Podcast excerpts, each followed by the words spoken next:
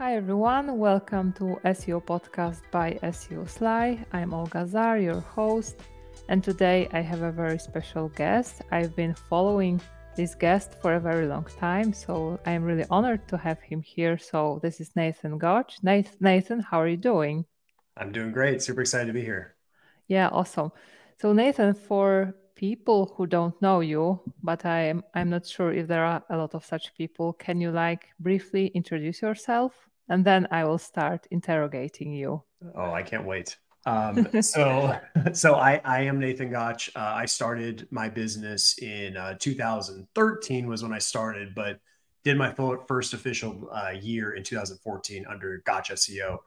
Um, and I've I've been doing this thing for a really long time. I, have really been uh, for the last yeah, going on 10 years now at this point. Um, worked on hundreds of SEO campaigns. Uh, I have a training program that I've had hundreds and now probably thousands of students gone through at this point.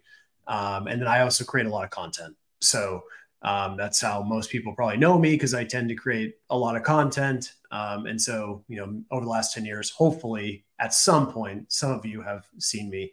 Um, but at a, at a high level, um, I've just basically been completely obsessed with SEO for 10 years straight. So, yeah. Um, so yeah. Similar to me regarding obsession. Yes. And also for around 10 years. Yeah. I remember when I started working in SEO, maybe not when I was starting, but when I started at, at a different SEO agency in Poland, a very big one. I remember they were using your templates for a lot of big clients. Oh, that's awesome. yeah, that's where I remember. Yeah, that's super cool. Well, they've probably changed a lot since then, my templates, but uh, but yeah. Yeah, but I remember they have in their kind of um, the place where, where they store stored all their best resources for new people who are coming, and I remember your templates were there. cool. Yeah, that's super cool. Yeah, yeah. Excited to hear that. Oh, yeah. Okay. So let me start with a lot of questions I'll be asking you. So first, how did it all start? So around 2013, you're saying. So how did it happen that you landed in SEO? Yeah, so it actually it actually started before then, to be yeah. honest. So I I actually um, this is 2011 going into 2012. Um, I was actually going into my senior year of college, and I was actually going to be my path was to be a lawyer. So oh. um, that was kind of what I was going to do. I was getting a degree in political science, and I was my plan was to take the LSAT and then get into law school. Um, but little did my family know that I actually didn't want to do that. Uh, so, um, nice. so what I really wanted to do was I, I, I had always wanted to do something online. Um, I didn't really know that I like wanted to run a business per se. Um, but I have like prior to that, when I was in high school and actually even in middle school, I'd play a lot of online video games. So, um, and I was like a very obsessive type of behavior. Like I would, I, I prioritized playing the video games over school. Like that was how bad it was. Um, and so I always loved the internet. And, um, and I just like, I even remember the early days of YouTube, like, like when it was so like before Google even owned YouTube, I was on there. Uh-huh. Was the greatest thing on earth. Um, but of course I didn't know, I had no idea that it would be like, there'd be business implications um, so going into my senior year, this is 2011, I started, I just had the idea. I'm like, you know, I'm just going to search for ways to make money online. That was what I wanted to do. Like, I'm going to. Yeah, that was my beginning too. Yeah. Looking yeah. For how to earn money. Online. Right. And that's a pretty common story. Um, it's not, you know, most people who end up kind of where we are seem to, that kind of is, you know, is the catalyst. Um, but so I did that. I searched and I stumbled upon all kinds of ideas, doing paid surveys, uh, you know, writing essays for college students. Not saying that was a good idea, um, and just anything, even selling my my college books like on Amazon. I even tried that. Um, and then one day I was like, man, this is. I was doing paid surveys like crazy, and my my wife now, but she was my girlfriend at the time. She's like, you can't like just do paid surveys for the rest of your life. So um, so anyway, I was like, yeah, I don't think this is super scalable. I was making like ten cents an hour.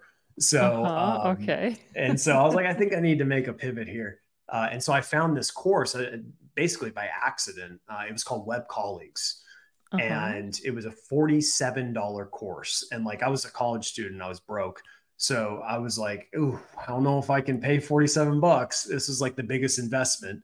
Um, I was like, all right, well, I guess I'm going to do it. I had no money. So I went and did it. And um, this course was, in hindsight, not the highest quality thing I've ever seen. but it did actually show me some stuff that really became like the starting point for what I did. And one of the things it showed me was how to start a blog. Uh, it said, you know, like it showed all these mm-hmm. different ways to make money online. And one of them was like, just start a blog, write about something you like, and then monetize it. And I was like, I feel like I could do that.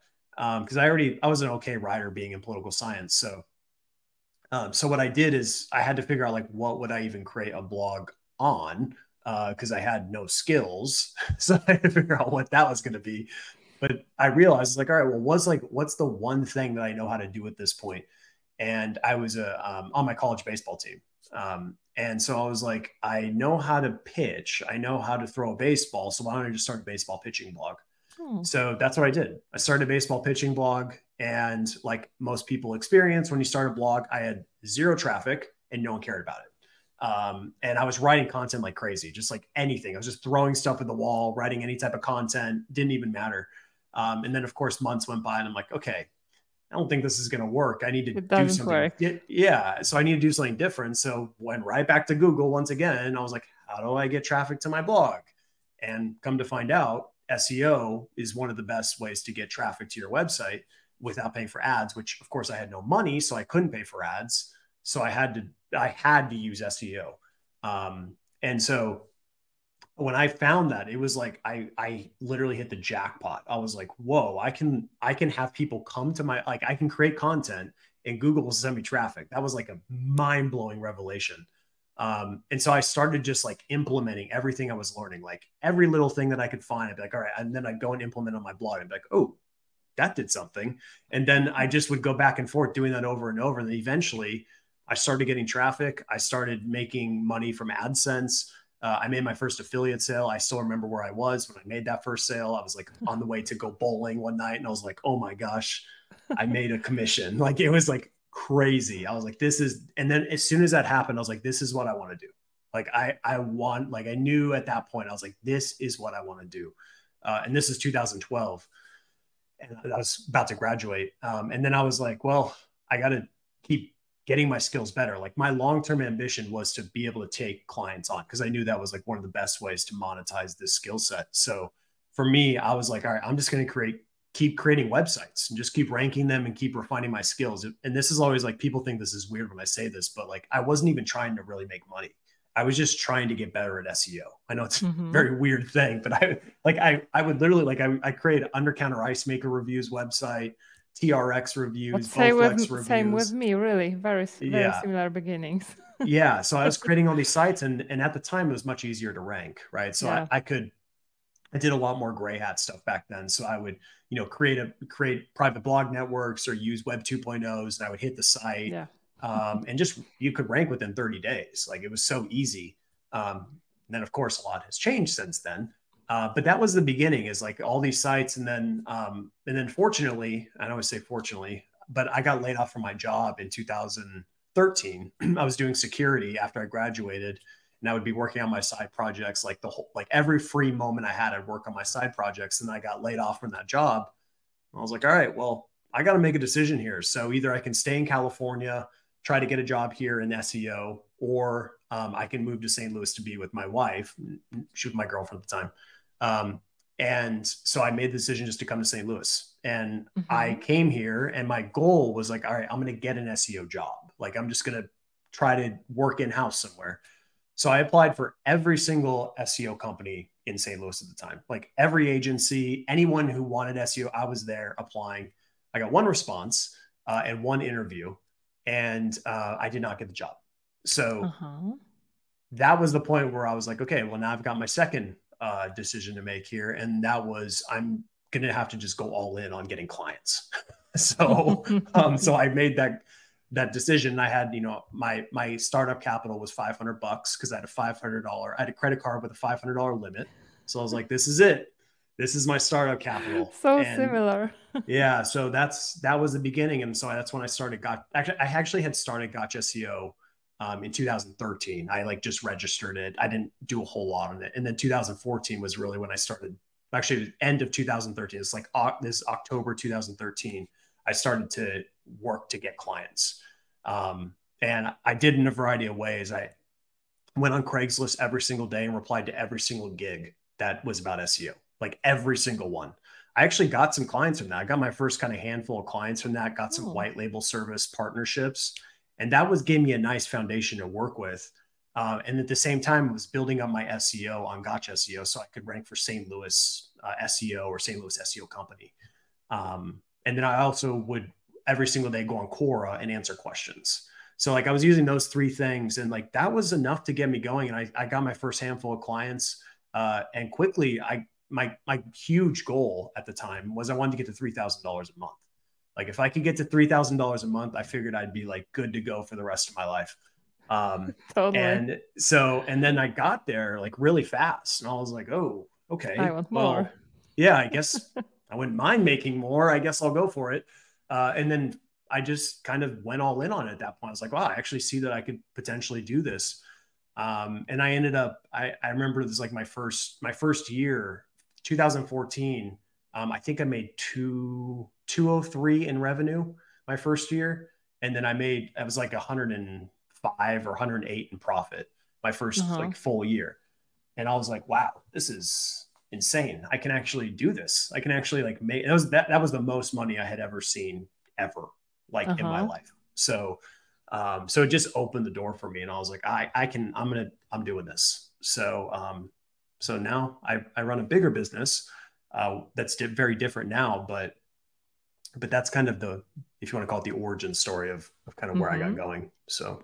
Okay, and I read that you also had the agency at some point, and this is, I think, basically what brought you to create this whole Gotch SEO system, right?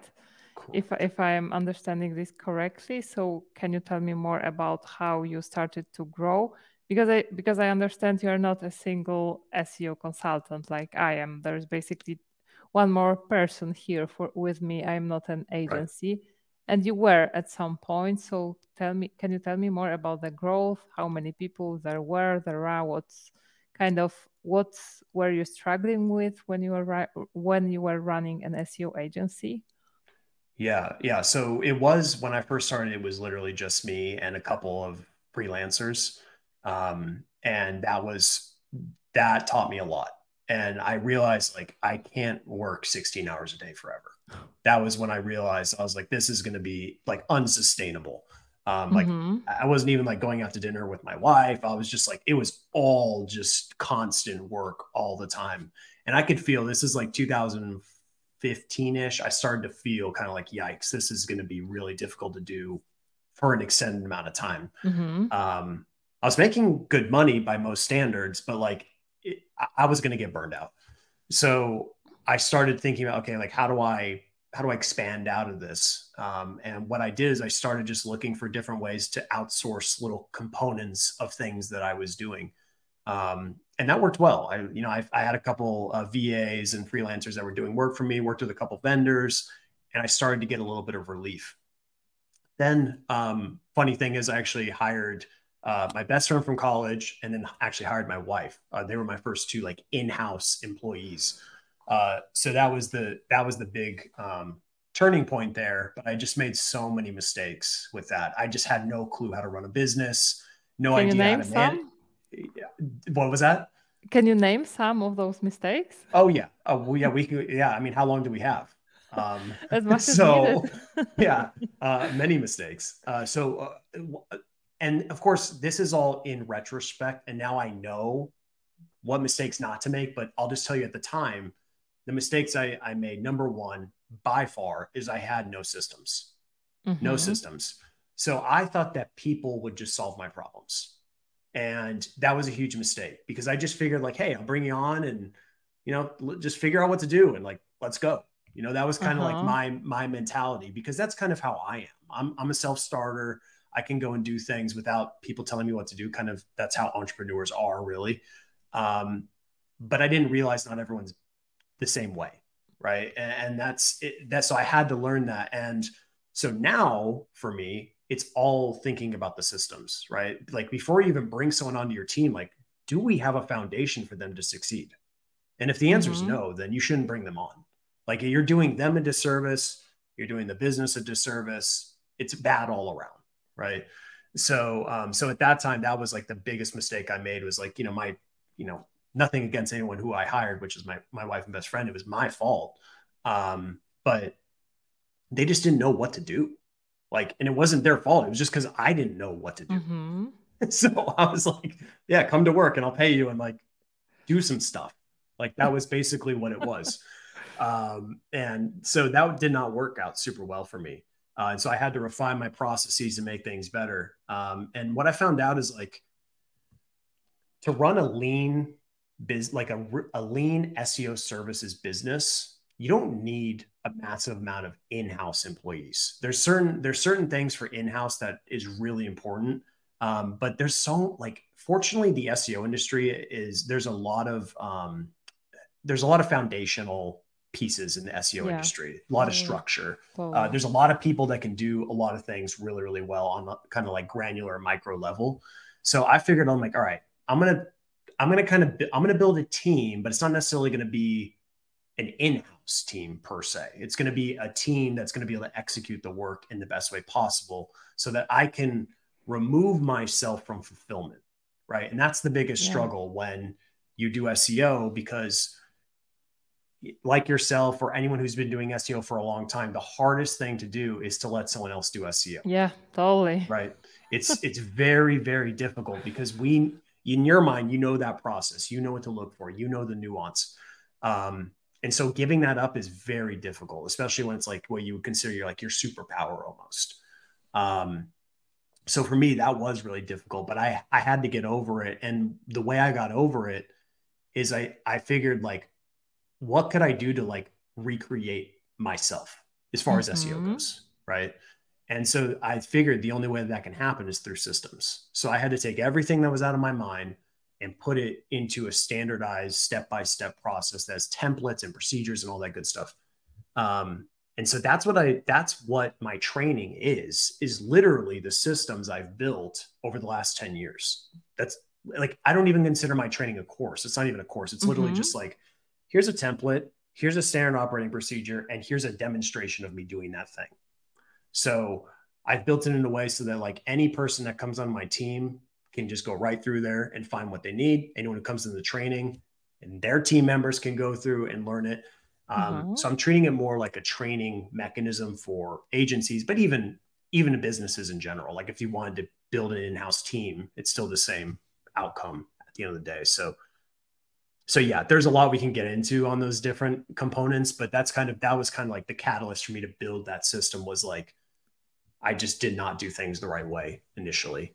Um, mm-hmm. So yeah, and then I and then just to kind of add a little more context to it, I was running the agency, um, and I, at the time, I, at, at, its peak, I was probably I had like thirty something clients, um, uh-huh. and probably I'd say when you include independent contractors and in-house, I probably had 25-ish people doing things for me. Oh. Um, but then I made a very, very crazy decision in 2018. Mm-hmm. I got very burned out by agency. Like I just got super burned out. I had been doing it nonstop for almost five years. I was like, man, I don't, I just did not love the business model a whole lot at that point because it was just like, you've probably experienced this yourself, but what happens is like you, a, a business hires you, okay, and they pay you, let's say they pay you $5,000 a month to do SEO, okay? And then I increase their revenue by $5 million. But my retainer stays the same. Yeah. So they grow a thousand percent but I say the same. So then you think about it, like, man, that's weird. Like it's weird yeah. that well, like it would stay the same when you just you, yeah, your revenue totally. went by a thousand percent. Um, so that started to kind of weigh on me too. So I was like, you know what? I need to I need to take control of my business and I need to create something. I need to create a product that has unlimited upside, something that I can control, something that I can market and sell, sell and all that good stuff. Um, so that's that was kind of like the academy. I, I created the mm-hmm. first version of the academy in 2016. Um, actually, the first product I ever created in the SEO industry was called the Anchor Text Bible. okay, and uh, I haven't actually, heard about this. Okay, yeah. yeah. so I I think I launched that in 2014 or 15, um, uh-huh. and I I it was, so it was basically a PDF, and I was like this intense guide about anchor text optimization. Um, and it sold decently. Uh, but then I didn't do anything up until 2016 when I launched the first version of the Academy. And once again, we can get into that. That was also a big learning experience. Um, and I've gone through many, many iterations of the Academy since tell me, then. Tell me about that so, experience as well. Yeah, I mean, so in 2016, I I was so deathly afraid to be on video. Um, and actually, prior to that point, um, I this is when I was when my uh, wife and uh, best friend were still working for me. We had um, Yelp. We signed up for the Yelp Partner Program, and they came to at the time it was my apartment where we were working out of. Um, they came there and they wanted to film like a video of us, like a business video, like to you talking about your business, basically. Um, and so this guy came and like I thought this was gonna be like some production where like things were organized and like it was gonna be. But he comes, he's like, "Okay, you guys ready to go?" And I'm like, "Ready to go? What, what, do, you, what do you mean ready to go?" Like I thought we were gonna have a script. Like so, uh, literally on the spot, we had to come up with like just on the spot about the business. And all I can say is when he turned that that video on me, I felt like a deer in the headlights. I had nothing, nothing was running through there. It was just gone it was most embarrassing experience at the time. I was like, I could, after it happened, I was like, I will never be on video, never. Like I, I made that, I made that declaration. I'm like, I am never going to do that again. That was horrible. Um, and I actually did kind of do that for a while up until 2016. Uh, I didn't touch video, and like I knew video was going to be a big thing at the time. Like it was clear YouTube video is going to be a big thing. I didn't care. I was like, no, I'm I'm good at writing. I'm I'm going to stick to that. Yeah, I'm going to stick to my me. yeah. I'm going to stick to my strength. Right. These sometimes the stories we tell ourselves are usually just limiting beliefs. Yeah, right. Totally. And so so for me that was my kind of like limiting belief. I'm like no, I'm a good writer, so I don't need to do video, which is just not true. so um so in 2016, going along with that, when I launched the first version of the academy, I was so afraid of video. I did an all text version of the, of the academy. So I literally like wrote out every single lesson and then put it into like a back end.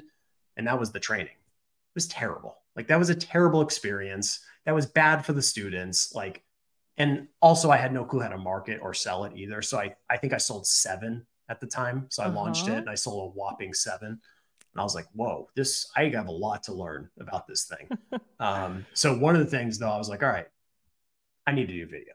I just made that decision. I'm like, I need to get over myself. I need to get over my fear and I need to do videos. So I took baby steps. I didn't go straight into what I do now.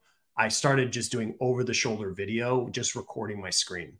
So I did the first, like, I redid the whole academy. And I think the first version with the videos was like a hundred videos of just like oh. going through different, yeah, going through different things, screaming frog and just the whole process. Um, but I, at the time, did not understand video quality. So the videos sounded terrible. Like and and audio out of all the of all the elements of video that people uh, won't tolerate is audio. Right? Yeah. People will tolerate bad video. It's fuzzy and low quality, but if the if the audio's off, people will be out.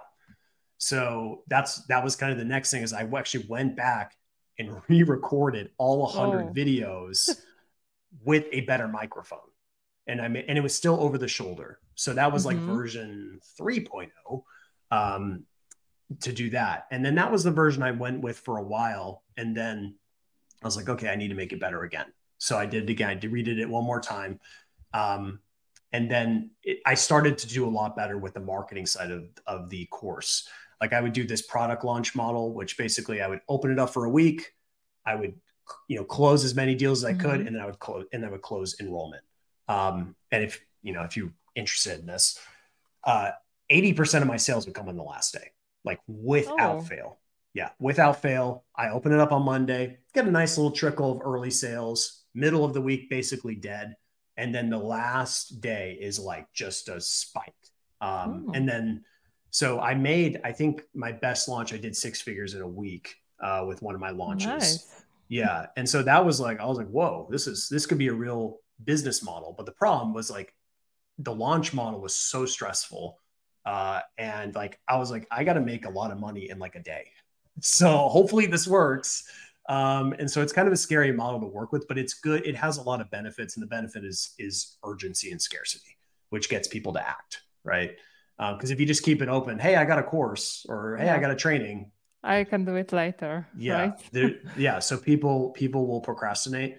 Um, so that was kind of learning experience on that front. But then the final piece of this, which is now where I am today, um, I had all these people go through my training. I don't, I don't know, maybe a thousand or so people had gone through the training. Um, and I was selling for about a thousand dollars roughly at the time. Um, and I had some upgraded versions where like I would help you one on one. So then maybe it was like three, four thousand dollars for the, mm-hmm. the upgraded version. Um, but what I found out is like I discovered that people who do online courses, the the statistic is that only 10% of people actually finish them. Yeah. So yeah. Yes. So in my training, I was like, I read that statistic. I'm like, oh, there's no way that people wouldn't go through my training, right? Like, oh, I created the best training. Why would they not go through it? And of course, I go and look at the back end, and I was horrified to see the statistics. Uh, the, the first statistic that disturbed me the most was that, like, I wish I could remember the percentage, but it's like 20% of people didn't even log in. They bought the training. They did not ask you even ask for a refund. They just bought the training and yeah. didn't even log in. I was like, what? Why? Right. And then I realized what the reason is. There's there's kind of a, a psychological reason behind that. And one of the reasons is that when people buy training or courses or education, they believe that they've done something. Okay. Right? And so, that's enough. Yes, it is. It really is. So you buy the training, you get that endorphin rush. You're like, oh yes, I I did something. Like I, I, you know, I look, I, I, I went over the hurdle. I invested my money into this. I invested in myself, right? You did all this stuff and it feels good. The problem is like it doesn't do anything. Right? You didn't nothing changed. You just bought a you just bought something. It's like me buying a piece of paper. It doesn't do anything. Like you have to actually do the work. And that's where most people don't want to do it because they it's a it, it's a self-limiting belief for them as well. Right. They mm-hmm. buy it and they're like, oh, but you know, I bought ones before and I haven't done it. I haven't done the work. So then they're like, well, I'll get to it. And then yeah. they never get to it, right? That's a percentage of people. There's also a percentage of people, which is the majority, which just don't finish all of it, right? They just will do the roughly the 10 to 15%. So for me, my mine was at like 15% completion rate. So mm-hmm. 15% of people who would enroll would actually go through the whole training. Of course, mm-hmm. this is no shocker. The ones that went through the training were my most successful students, right? It's pretty crazy how that works, right? When you actually go through and you commit to it. Um, so for me, I looked at that and I was like, this can't this can't stay the same. Like I can't I can't honestly sell a training that people don't use. Like I I need them to go through. I need them to do the work because if they do the work, they will be successful. Just just what going to happen? And so I, I decided that um, I was going to rebuild everything, like the program. One more the, time the again, this is probably like the fifth version or 6th uh-huh. version. I don't even know what it is at this point. I've done so many versions, but this version is very different. The current version is so different than anything I've ever done. And the one thing that it, there's a lot of different things. First of all, I went to a custom platform. No more Facebook groups. No more uh-huh. Uh, political debates in groups. No more. And what's spam. platform, by the way? Uh, we're using so it's it's actually on WordPress on our website, but we're using a uh-huh. combination uh-huh. of LearnDash and BuddyBoss. Okay, um, yeah. I'm asking because I'm also like trying to build something, but I, I right. will probably be using Kajabi for that. Okay, so I did have it on Kajabi, right? Oh, nothing wrong. Okay. Yeah, nothing wrong with Kajabi, by the way. It's, it's fine. But I just I wanted to have an elevated experience because uh-huh. I was going to be increasing the investment, and unfortunately, Kajabi. Once again, nothing against Kajabi, but it it you you it lacks customization uh-huh. right and you so you can do a lot of the things that you would want to do and like for me one thing i really wanted to add to the program was some levels of gamification right i mm-hmm. wanted to mm-hmm. have some make it more fun like get some rewards for what you're doing and you can do that in those platforms it's really difficult like super difficult so i knew the only way to to handle that was we needed to get full control of the process yeah so that's why we moved off Facebook, uh, moved off Kajabi, and went to a custom build. Yeah. Uh, and even now, it's not necessarily like the best. Like the the back end technology may not be the best solution, but it's working for what we have at this point. Mm-hmm. Um, but for me, uh, so that was part one: is like move to a custom platform, custom experience, and a community that's 100% focused on SEO, not like the latest news or the latest debate. I don't care about any of that. All I care about is focus on SEO, focus on business, focus on entrepreneurship. That's what the so we're like we're like a dictatorship in our group. Like that, like it's if that's all it is. Like if you go into our group, you're not going to see anything but SEO conversations. You're not going to see anything but business conversations. We just don't tolerate awesome. anything else. Um, so that's kind of the first part. Obviously, I redid the program as well to make it much more systemized because I found out that most of the people who use my training are SEO service providers, right? So I wanted to make sure they had the nice, clean templates, SOPs, everything to make their job way easier, right? So that was I redid that component. Uh, actually, okay. Funny. So just re- just one question. Yeah, so this sure. isn't for people who want to become better SEOs. This is for people who provide SEO services and want to become better at providing providing those services like more efficient have systems in place right uh 70% of the people who join are in that that category. Okay okay. Yes yeah. So we have we have other people who join who are you know diy business owners mm-hmm. uh, maybe other people who hired other agencies in the past and they didn't have a great experience and they want to bring it in house we have a lot of those people too. Okay.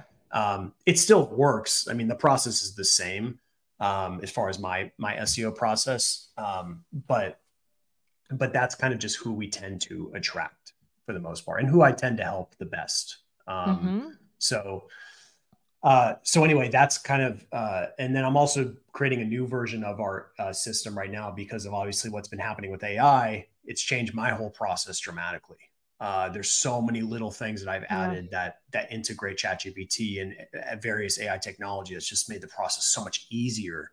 Um, so I'm working on that new version. But the other piece of this, which I believe is like, if you go and look at, our, uh, not to talk too much about our program, but I just, please I, do. I, it, That's yeah. But um, but uh, but the one thing I added, which is just for anyone to know this, and this is something I I've realized um, is so important in business especially in a day in this day and age of AI and automation and hey, I you know scale, let's scale as fast as we can, and uh, you know what I added was something that was not scalable, something that required my time, and it was these coaching sessions. So every Tuesday and Thursday, I get on a coaching session like this on Zoom and we have, you know, 30, 40 people on it. Mm-hmm. And I answer every person's question about the training, about campaigns they're working on, um, anything anything they want to talk about as far as business, we can talk about.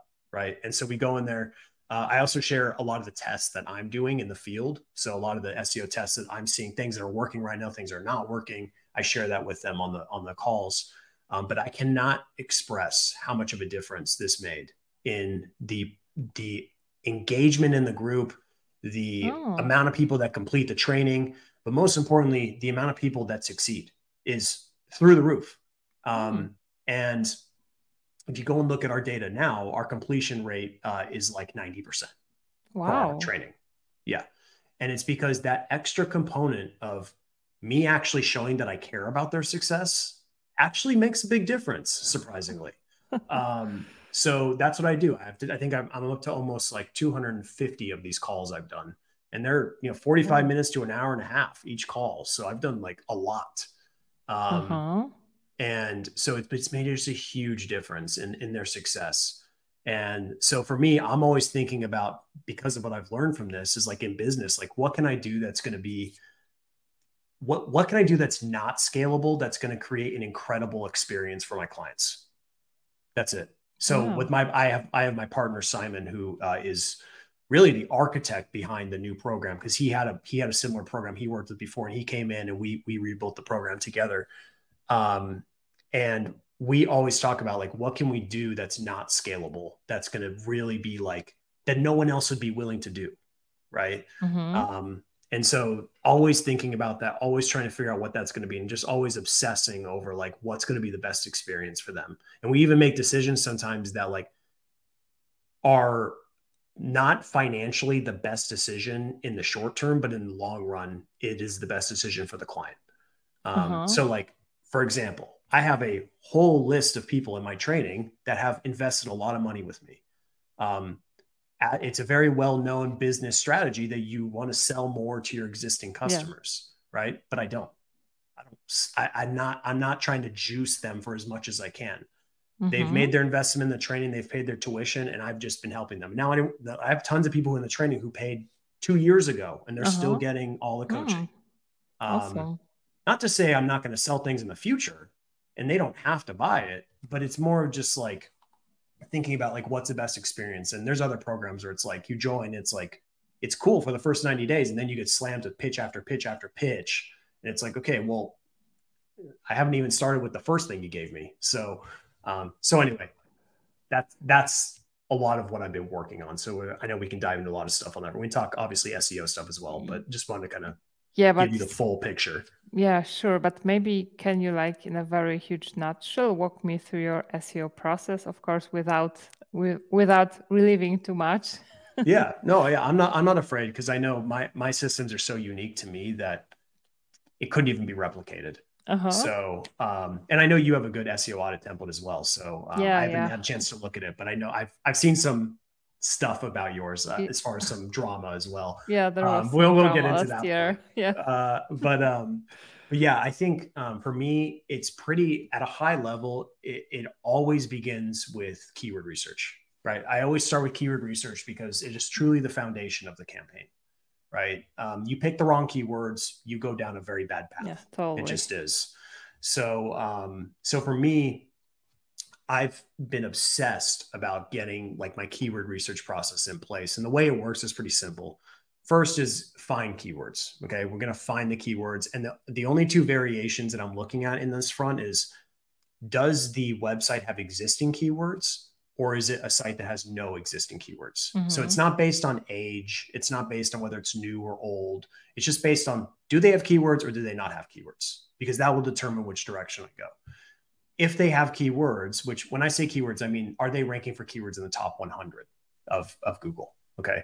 Yeah. Um, so you can go into Ahrefs, SEMrush. Um, I know you know this, but for people who are watching, yeah, go into totally. Ahrefs or SEMrush, put your domain in there, and you can see the total organic keyword footprint that you have. Um, so for me, I like really like to start on existing keywords. And the reason is because there's most websites are sitting on a gold mine of opportunity, right? So like from when I look at it, I look at okay, we have keywords ranking uh, in positions two to fifteen. Okay, that's kind of the first range I like to look at because of you know the low hanging fruits. Oh. Um, because if you have a keyword that's ranking number two, the amount of ROI from going to number two to number one is enormous. It's huge. I mean, most you know, we can debate obviously CTR studies, but yeah, yeah. Roughly we know at number one, 30% CTR. Of course, there's things that influence it, could be featured snippets and ads and things that disrupt that. Mm-hmm. But on average, let's say 30% CTR for number one. Okay. Number two, that gets chopped to like 15%. So we're talking like a hundred percent decrease in clicks from one position. Yeah. And that's why I always think it's so funny when people jump into these campaigns. They're like, okay, what new keywords can we go after? I'm like, new keywords? We already, we've got keywords right here. We don't need to go after new keywords. So, and the thing is to get it, it's harder to rank a brand new page than it is to rank a page that's already totally. Google's already has preference towards. Google's already telling you, hey, you're doing a pretty good job here. You know, just got to, you know, manipulate some variables here. So for me, that's where I like to begin. Two to 15, tackle those ones and try to push those up as fast as possible. Um, and that's with these campaigns, like you push them up, you see a huge influx of organic traffic. Um, and obviously, we can talk about which keywords to go after. That's a part of the equation as well. But um, so that's the first part is figuring out like starting to build out kind of buckets based mm-hmm. on the existing keywords. So for me, I call it, you know, low hanging fruits is two to 15, uh, 16 to 50 as far as position. I can just call it as existing also important keywords. There's a lot of opportunity there. And then from position 50 to 100 are what I call clustering opportunities. And the reason I call them clustering opportunities is because my favorite thing to do is to take a page that's ranking in Google for a lot of keywords, put it into Ahrefs, and then see what it's ranking for at a number like 65. Mm-hmm. And what you'll find more often than not is the keywords that are ranking that far back usually aren't super relevant to that core idea. And usually it's an indication that you need to build a dedicated page to support that that keyword phrase. Yeah, so totally. yeah. So I I love going back there because usually it's crazy because you'll find all this opportunity to build all these separate assets that are going to support that main asset, which in return makes that asset perform better. So that's why I say when people are sitting on a gold mine, it's literally right there for you. It's like for the taking. You don't need to go and use answer the public to tell you. It's right there It's yeah, literally totally. right there. Totally. So, um, so that's where I like to live. Uh, and then from there, uh, not to get too crazy about keyword research, but so finding the keywords and obviously finding keywords is easy, right? Anyone can do that. That's not super difficult. Uh, the question is, how do we determine what keywords to actually yeah. attack? Well, you know, we have to invest resources into ranking these keywords. You don't want to make a bad decision. Um, and so for me, it's kind of goes find keywords, qualify keywords, prioritize keywords, kind of that three step process. Um, and so the qualification is I'm looking at a lot of different variables, and this is where my system gets a little more complex. Mm-hmm. But but a few variables I'm looking at. Number one is intent. I, I always start with intent because keywords that are towards the bottom of the funnel deserve more attention than those at the top of the yeah, funnel. Totally. Naturally, they're going to make you money. So the goal is to make money with SEO in most cases. There are some other use cases of SEO for reputation management, other other things. But you could argue even then that's technically to maybe decrease the amount of lost money from a bad mm-hmm. reputation, right? So it always stems yeah. back to that core idea, which is money. Um, and so for me, I like to start at the bottom of the funnel and build my whole strategy around what's at the bottom. So I I use like a point mechanism, like a scoring mechanism. So if it's like a bottom of the funnel keyword, it gets a higher score. If it's a top of the funnel informational keyword, what is SEO, you know, type of thing, it gets a lower score, right? Because mm-hmm. the likelihood, like if let's use the case of my my training, right? If someone searches what is SEO, how far are they away from joining my training? Pretty far. Yeah, probably. Right? Yeah. Yeah, very far. So uh, so it gets a lower score. But there's you so you could go pretty far just by kind of categorizing based on intent. You could do pretty well with that but I also added another piece to it, which is relevance. Um, and relevance is not like just the relevance of the topic per se, it's the relevance of the keyword to whatever that company's core offer is. Mm-hmm. So, so for example, if I if I go for the keyword um, SEO training for copywriters, okay, that's very very relevant to what I do, right? So that would get a very high score. So in the relevance score because I offer SEO training and there's a copywriting part in there. So it's very, very clear yeah, that there's a direct sense. apples to apples relevance. Um, but let's say it was best SEO tools. Okay, yeah, it's relevant. It's in the same kind of industry, but it it's not it's not a it's not going to lead to a direct conversion. So it would get a lower score. And then you, I just keep progressively going out and then eventually get to like I don't know you know, uh, let's say what is SEO or just SEO in general. Like once again, yes, as a whole it is, but not to what I sell specifically. Um, so I just keep going through that. And then honestly, if you just use those two metrics alone, you'll be better off than 99% of people yeah. doing SEO. like totally, I'm serious. Totally. Like that's it. You just intent and relevance and you'll be better. Um, but for me, everything I do is built around making money like mm-hmm. I think about what the business wants the most. Does the business want a bunch of traffic or does the business want to make money when they invest in SEO? Right. Um, and I, I've just seen this so many times. It's so frustrating. I have these people that when I was still taking on clients, they would come to me, I'd do a discovery call and I'd look at their site and I'd be like, oh, okay. They're like, it's always the same thing. We increased our traffic, but our revenue didn't go up. Yeah.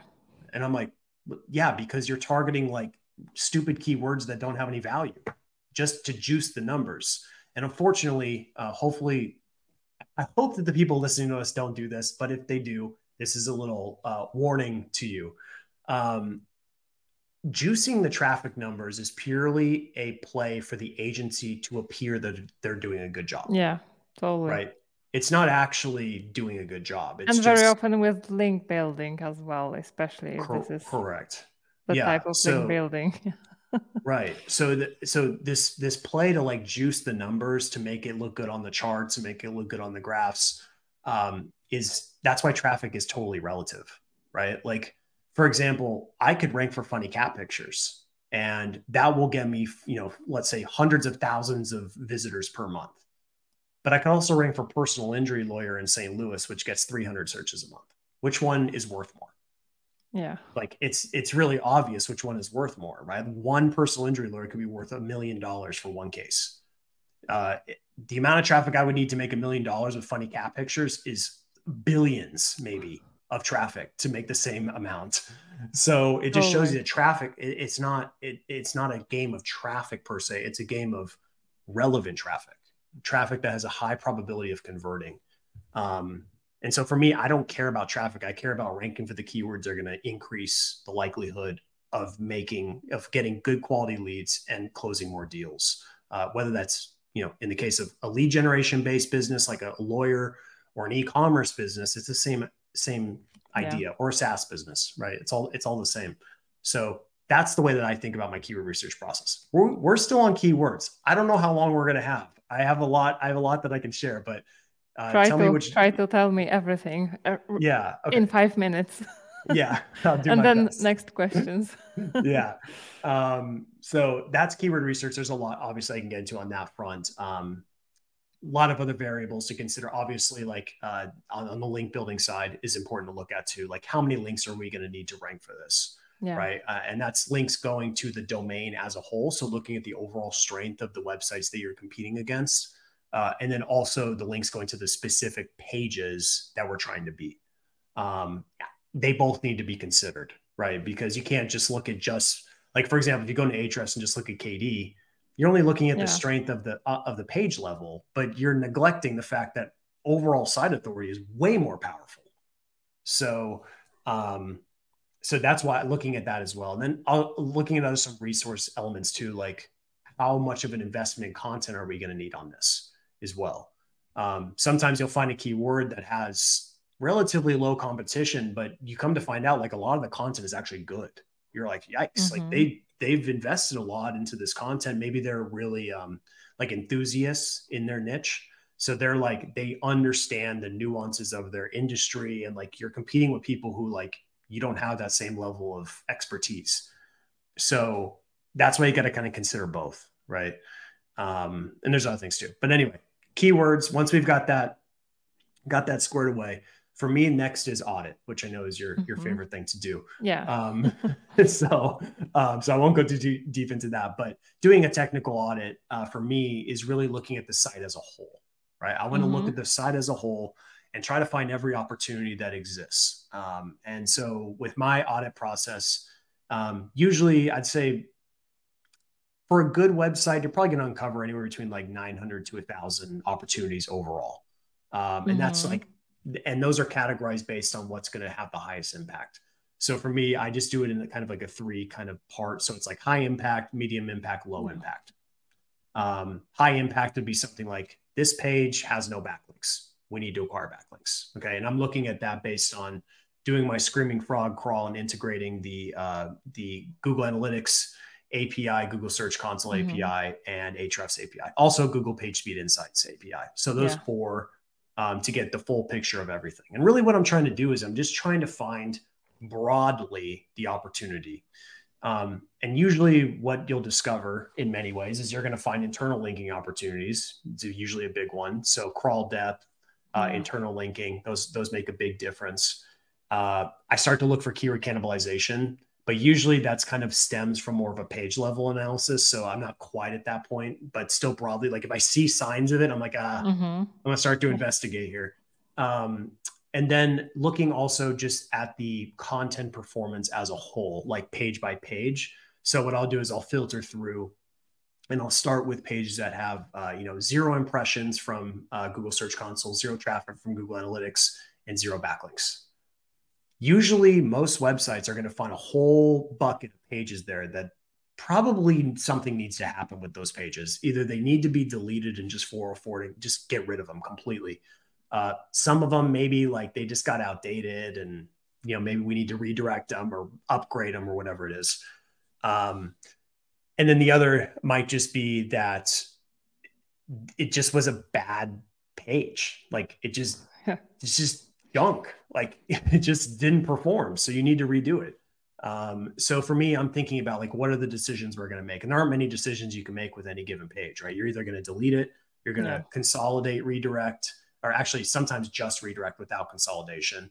Um, probably only I'm only going to be redirecting a page if there's some sort of KPI attached to it.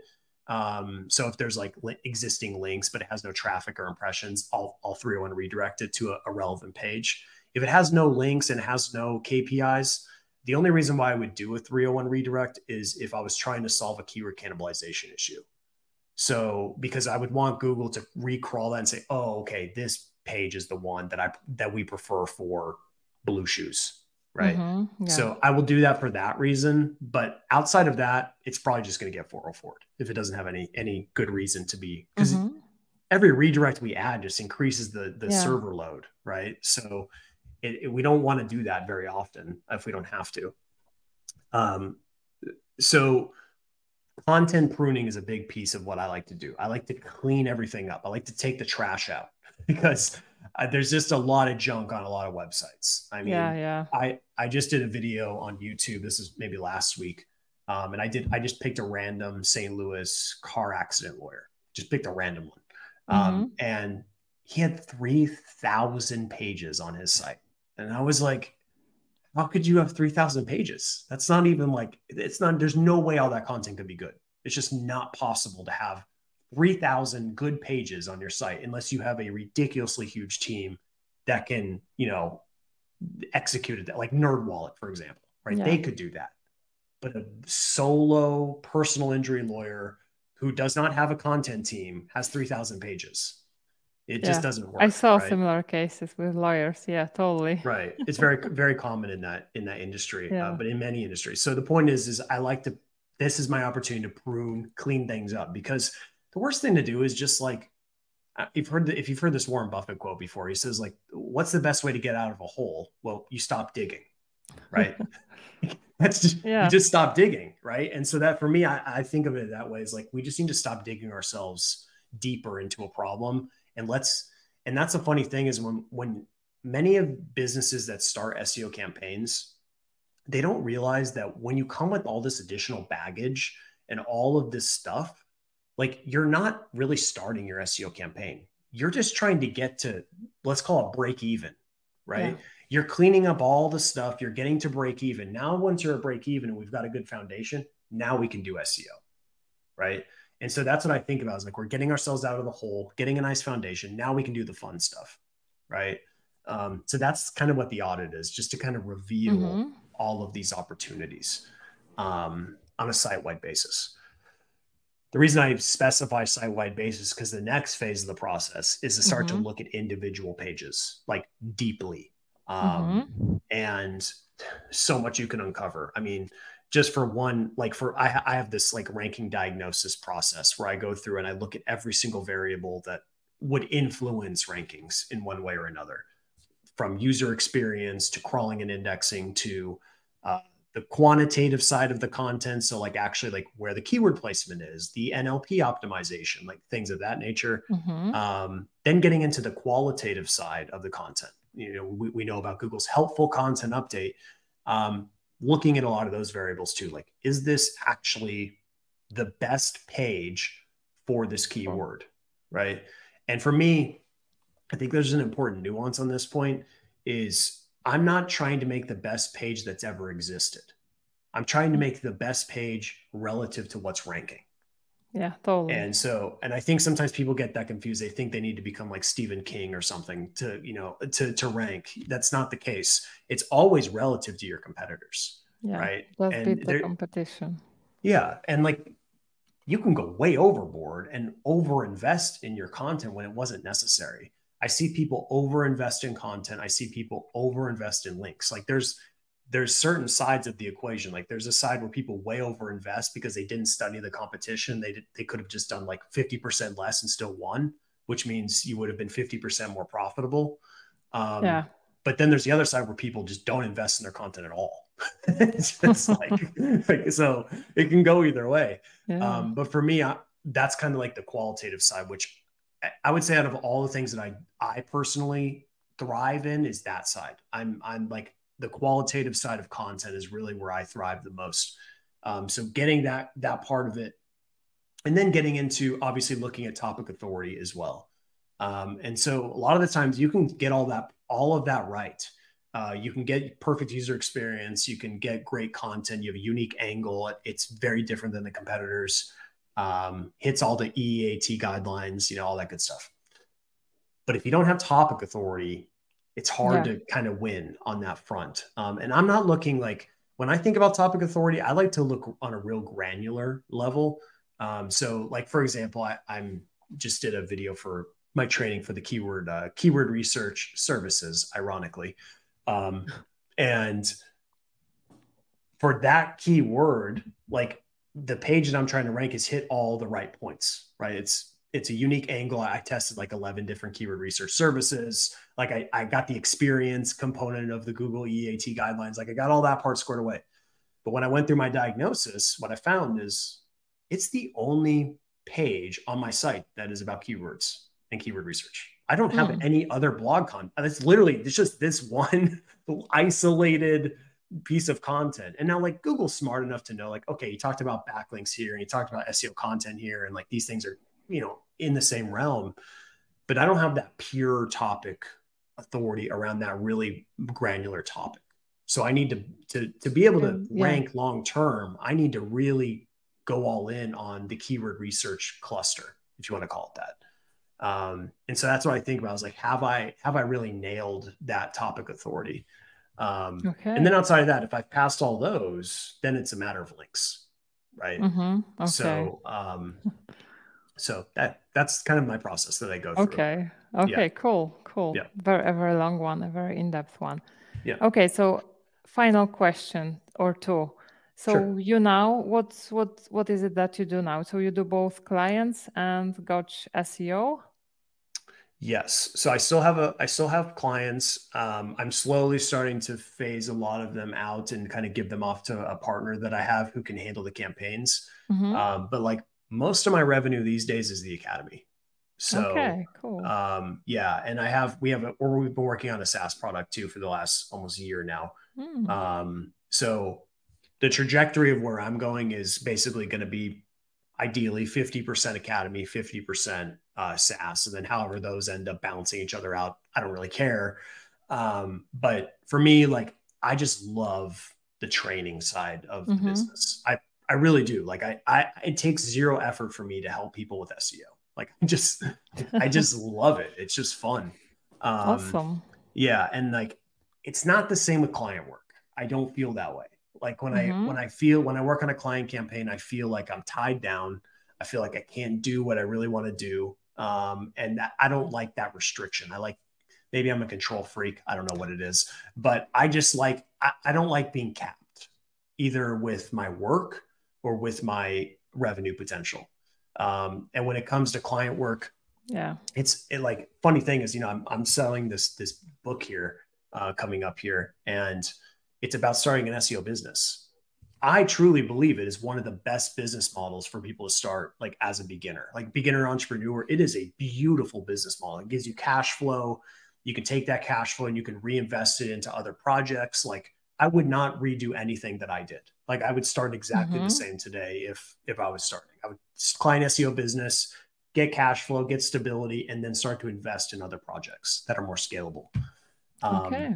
So that's what I would do. Um, so but for me like the one thing about client work that is difficult is like a client pays you a budget you got $5000 a month can only do um, what's possible within that yeah. budget you can't do more like you literally can't mm-hmm. or you mm-hmm. won't be profitable like you need to make money too so um and so that's that's the catch 22 and yeah for me when i work on seo on either you know let's say gotch seo or any of my owned assets that i have like the sky's the limit yeah. there's nothing like there's no there's no stopping um, to what's possible so i just like having that that level of control a little bit more um, just to at least achieve my full potential in whatever i'm doing at the end of the yeah. day so, okay so yeah. i think we we would we'll have to have another another session more about your things because I sure. have so many questions and we are yeah. running out of time. it's okay. Yeah, but, sorry. yeah, but like it is super interesting. So, Nathan, what's the best place to find you, to follow you, to connect with you? Yeah, I mean, you can go to gotchseo.com. That's where a lot of the stuff you'll be able to find. I'm obviously uh, on YouTube. You can search Nathan Gotch on YouTube. I've got, I think, a little over 100 videos on there now. I, I've been trying to publish like once a week, once, twice a week. No guarantees. Sure. Um, and then uh, Twitter, Nathan Gotch, and then LinkedIn, also Nathan Gotch as well. So um, okay, I'm around. Cool. Yeah. I will link. Everything should be linked below by now. Okay, Nathan. So thank you so much for being my guest and for sharing your knowledge. And I really hope to have you again in the future. Yeah, my pleasure. Thank you so much. Yeah. Thanks, everyone. Bye bye.